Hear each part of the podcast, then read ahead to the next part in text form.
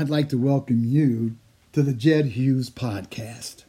Each episode will feature a unique leader and will delve into the qualities that inspire greatness, galvanize organizations, and teach the next generation of aspiring leaders. Jed ran the process that resulted in the hiring of Pete Carroll, Jim Harbaugh, Andy Reid, Masai Ujiri. Now, according to Forbes, Jed is the most connected man in sports.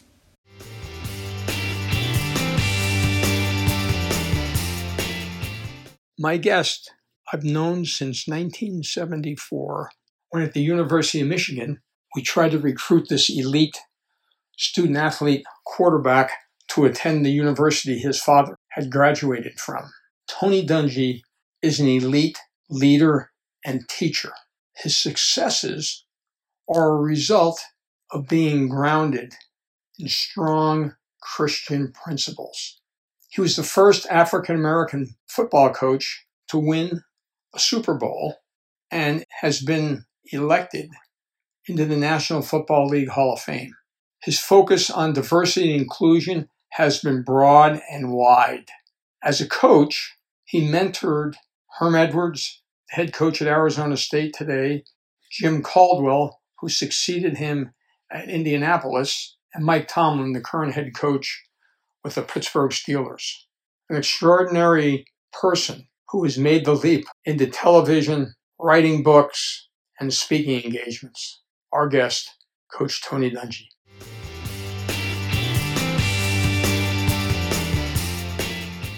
Welcome, friends. Tony, we go back a long ways. I mean, I was coaching at the University of Michigan, and you were a senior at Jackson High School, and we were looking to recruit you. I remember it well. My dad was a Michigan man too, uh, bled maize and blue. My mom went to Michigan State, graduated from there, so I had that dynamic. It was all uh, I could do not to go to Michigan because I, I did want to honor my dad. I loved it. Uh, Michigan had a great program, but they had a um, sophomore quarterback named Dennis Franklin, right. who was a great player, and right. I wanted to to give it a chance to play. So I ended up going to Minnesota. An excellent basketball player. So you were able to do both sports. Yeah, I had fun, played for a year, uh, and then got hurt after my, my sophomore year of football and di- didn't play anymore. But Minnesota had a great basketball program at the time. Got a chance to you know play with some of those guys and have fun. So it was a, a good experience for me. I, I wouldn't do it any other way. But we didn't get that time at University of Michigan together, but we did catch up down the road. Let's go back. What was it like being a young black man growing up in the 60s and 70s in Jackson?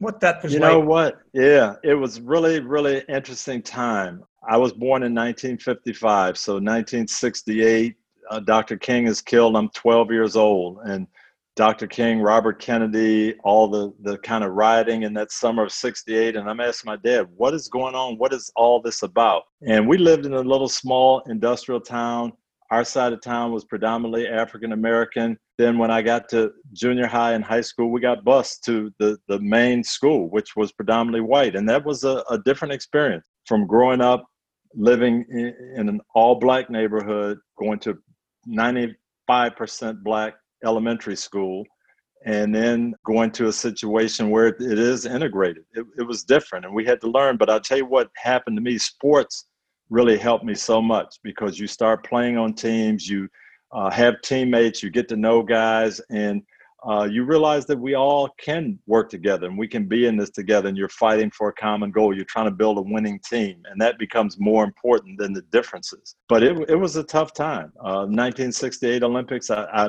I chuckle now at all this debate about the kneeling and what's going on. 68 Olympics, Tommie Smith and John Carlos, you know, have a, a protest at the 200 meter finals. And pretty soon, all the young African American boys are saying, we're not going to stand up for the national anthem. And it was the same thing that we're, we're seeing now. And I remember asking my dad about it. And my dad was a veteran, World War II vet. And he said, Well, that's why we fought to give you choices. Uh, make sure you're doing what you think is going to make the situation better. Don't just do what everybody else is doing. Don't follow the crowd. If you feel strongly about something, do it. That kind of became my mantra from then on. What what are we doing to make things better? And that's what we really had to look for. Uh, but it was a it was not an easy time, that's for sure.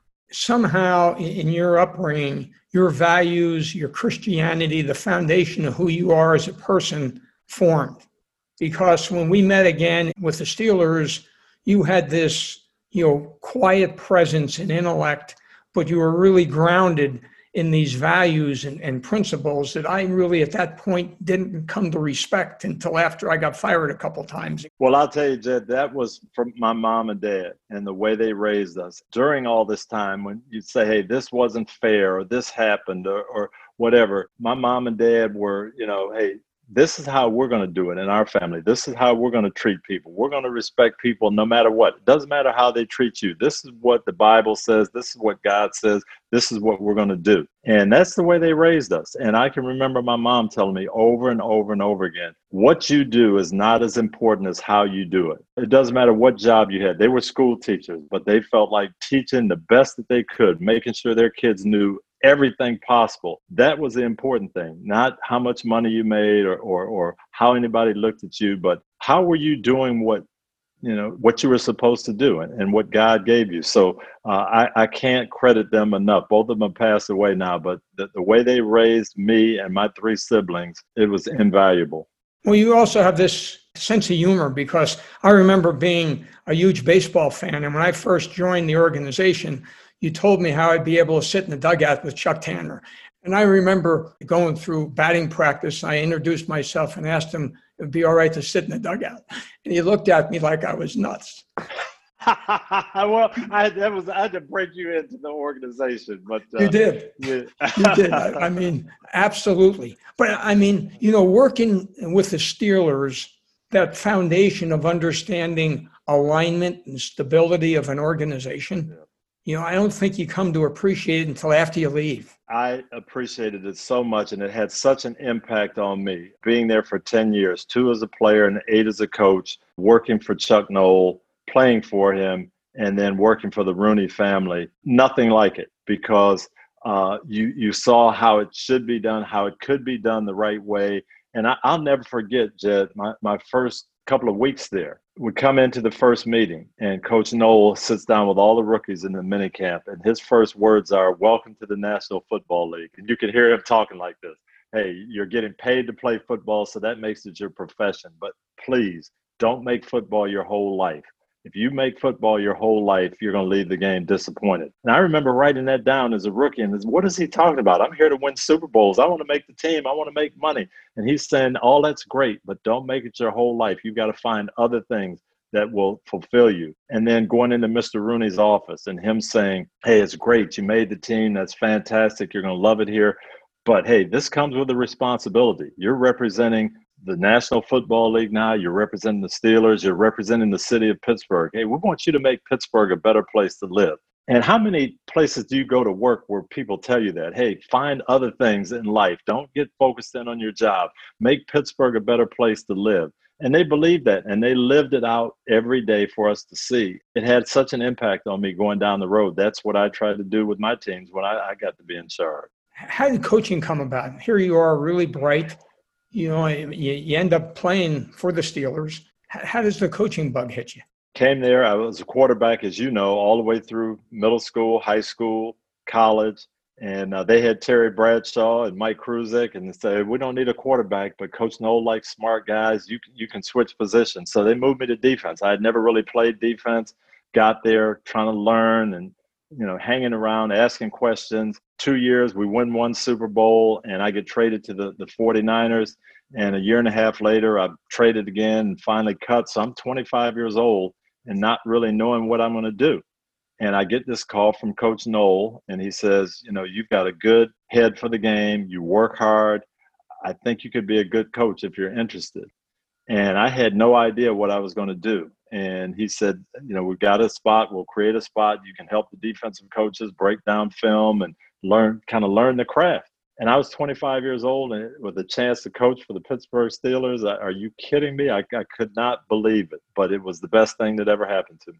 During our five years together, some of the things I think about number one, how well Chuck knew everybody's position, and how when you became a coach, he was in your drills until he thought you knew what you were doing. I when I was a rookie, uh, Bud Carson was our defensive backfield coach and defensive coordinator. And he said, he told us, he said, now I'm going to tell you a lot of things.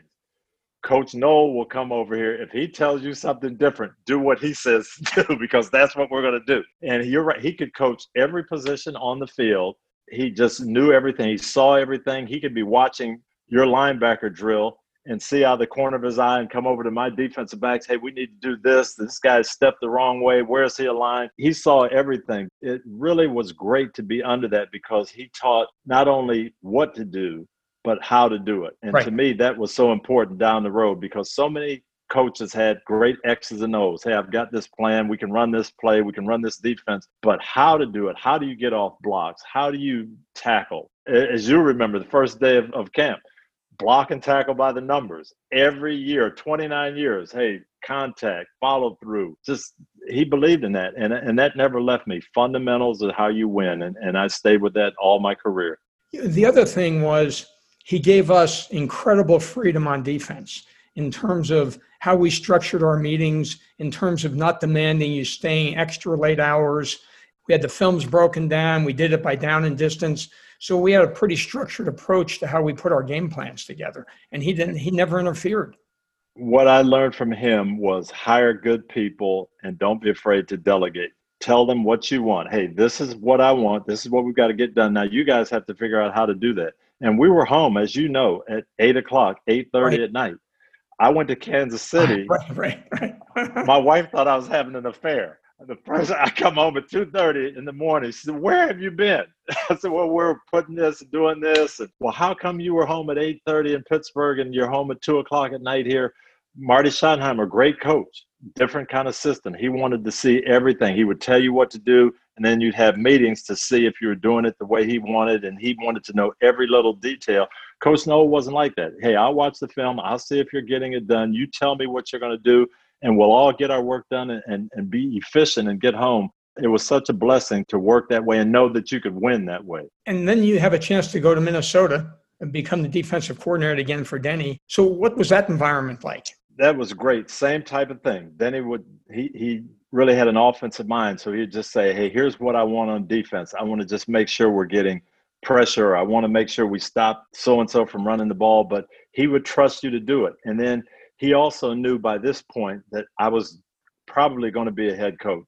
And he did things to prepare me. He let me sit in the personnel meeting. He talked to me about decisions he was going to make. I remember when he was going to change quarterbacks and he brought me in. I'm, I'm coaching defense. Said, I just want you to know why I'm changing quarterbacks. And you're going to have to make this decision one day. And here's what went into it. And he was fantastic, mentoring me and helping me grow. So you get the opportunity to join Tampa Bay, taking over a team that hasn't won. So, what was that like going in there? Because the teams you'd been in, other than our last couple years at the Steelers, have been pretty successful. Yeah, I was with winning franchises and successful people, and you kind of think everything's that way. Well, you're right. Now I go to Tampa, they've had 13 straight losing seasons, and it's cultural.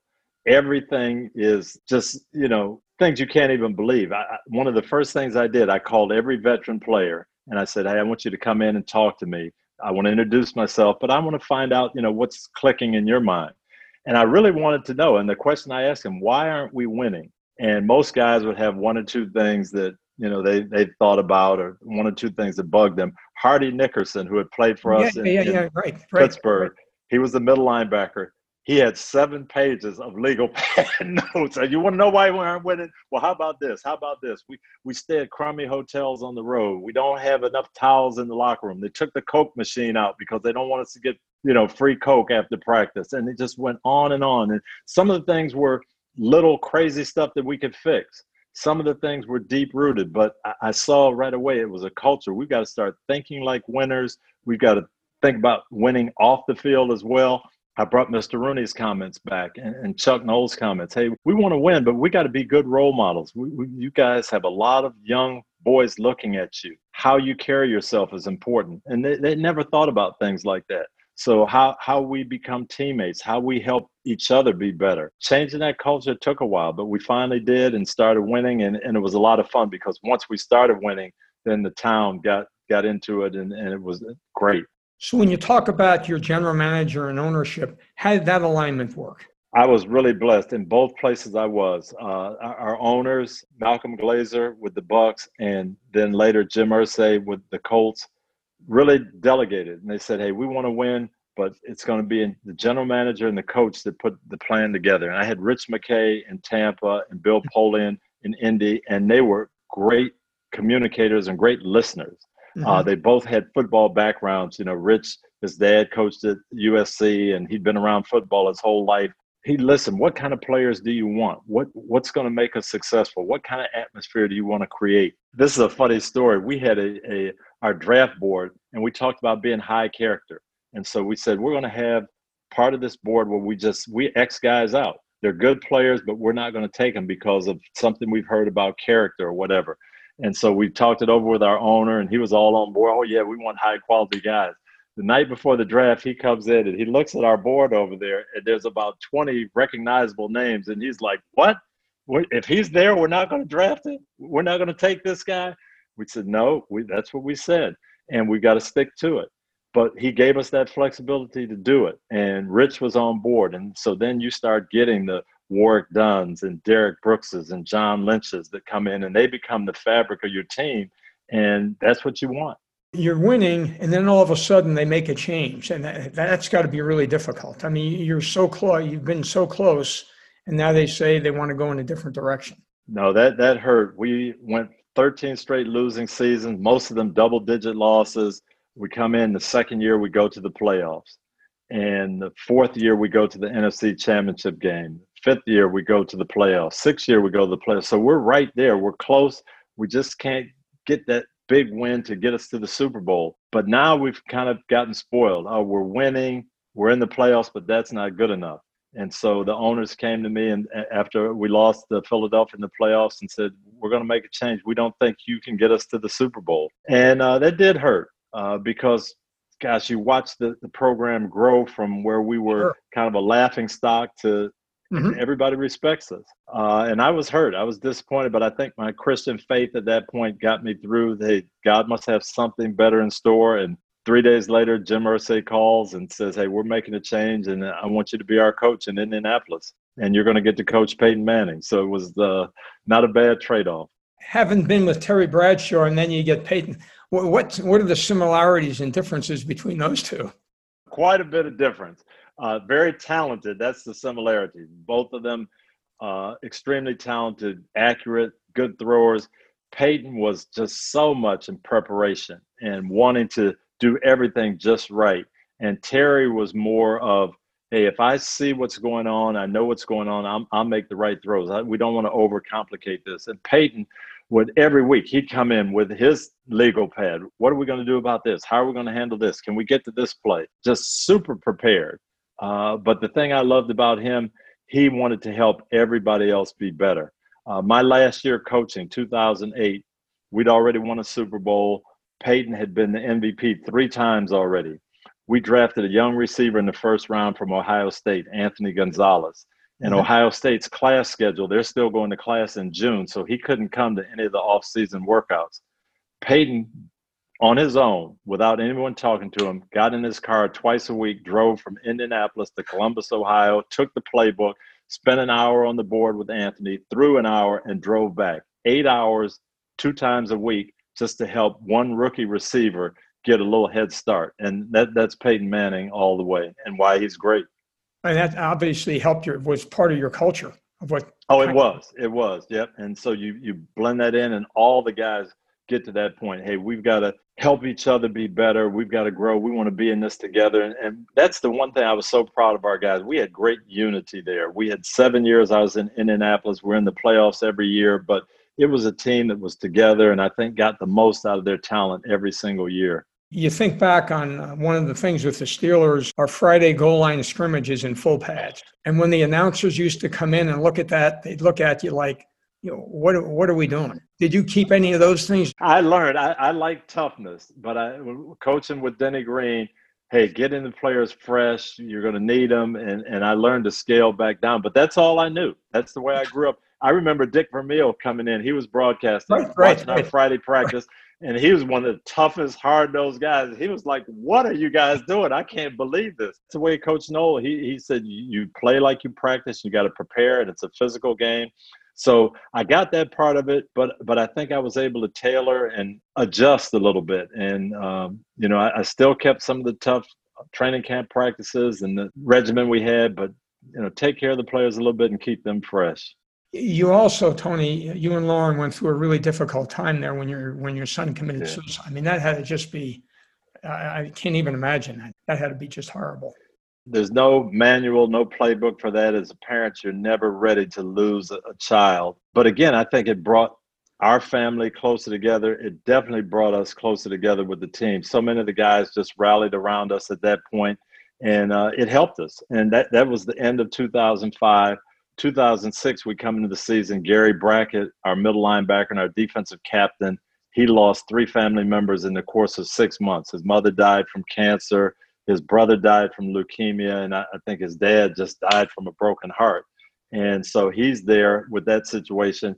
Then week four, we're playing the Jaguars. Reggie Wayne has a great game, makes a game-winning catch for us. We come in the locker room, and our PR man tells me, "Hey, you got to talk to Reggie. We just got to call. His brother died in a car accident just a few minutes ago." You go from this euphoria of yeah. game-winning catch to I've got to tell him his brother got killed but we had those things happen and that team just pulled together and supported one another and we fought through the ups and downs that year and went to the super bowl. But i really think it was because of the closeness that, that we had.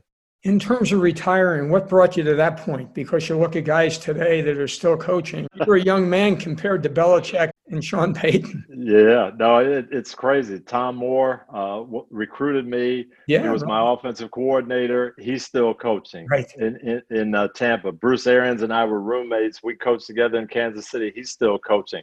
Uh, but for me, I started at 25, and I, coached 28 years and had some great times.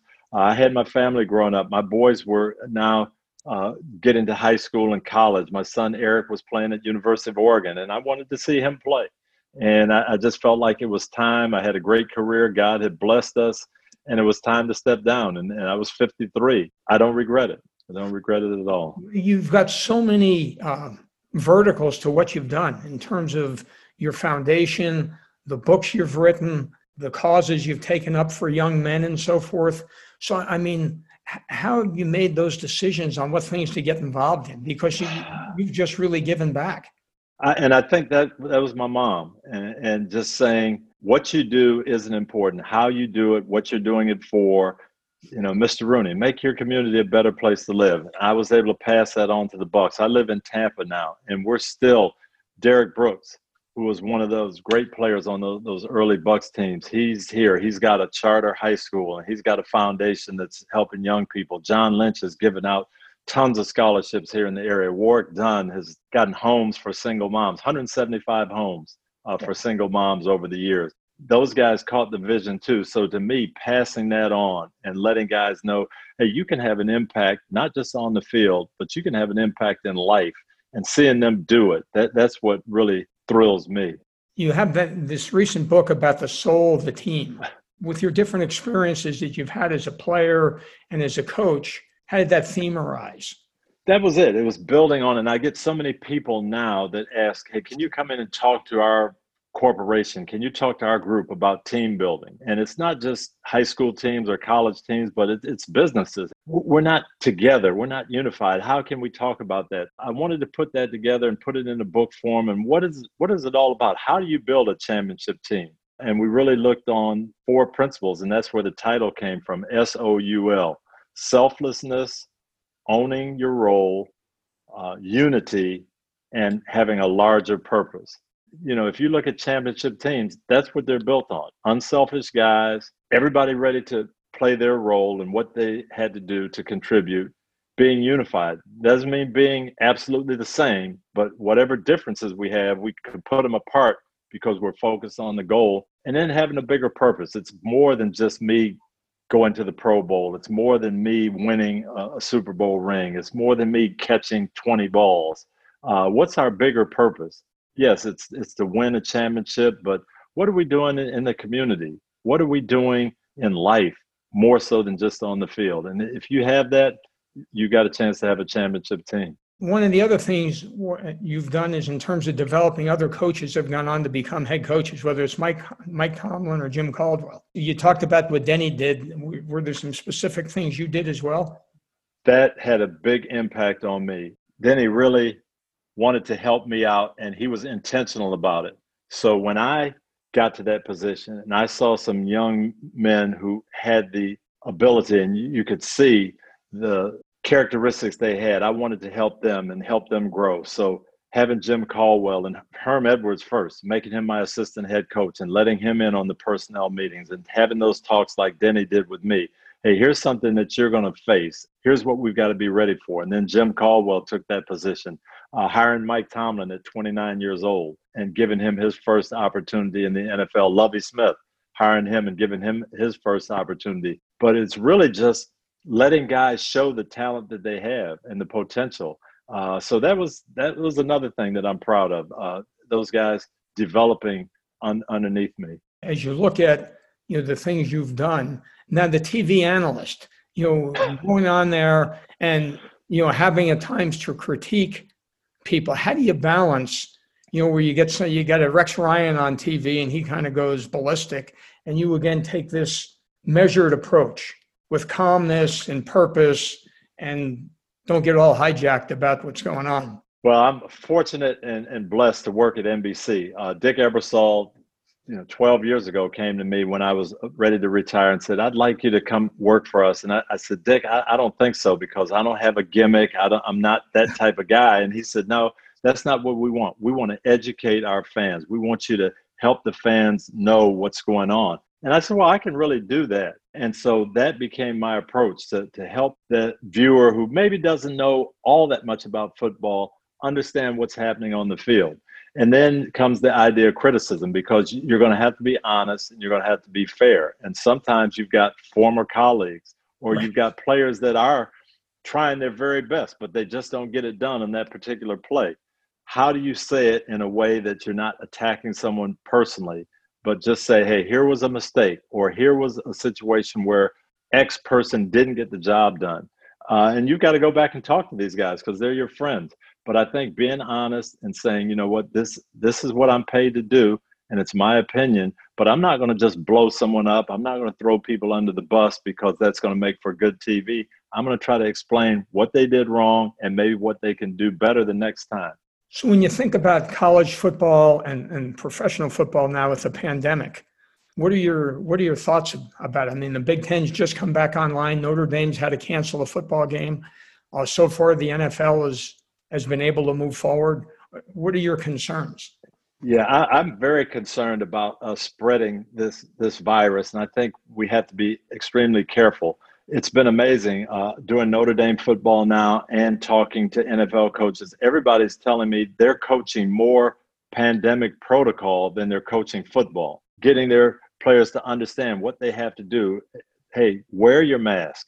Be careful where you go. Things that we would tell our kids now, but they they've got to tell 25 and 30 year old guys. Uh, but that's important because they've got to keep their players on the field it's crazy. I can't even imagine all the things you have to do as a football coach to game plan and get ready and prepare, and then all of this other to to educate your players on this. So it, it's it's tough right now. I think we're doing a spectacular job. I expected to see a lot more outbreaks than this, uh, but I think people have said, "Hey, we we've got to coach this just like we attack a football team."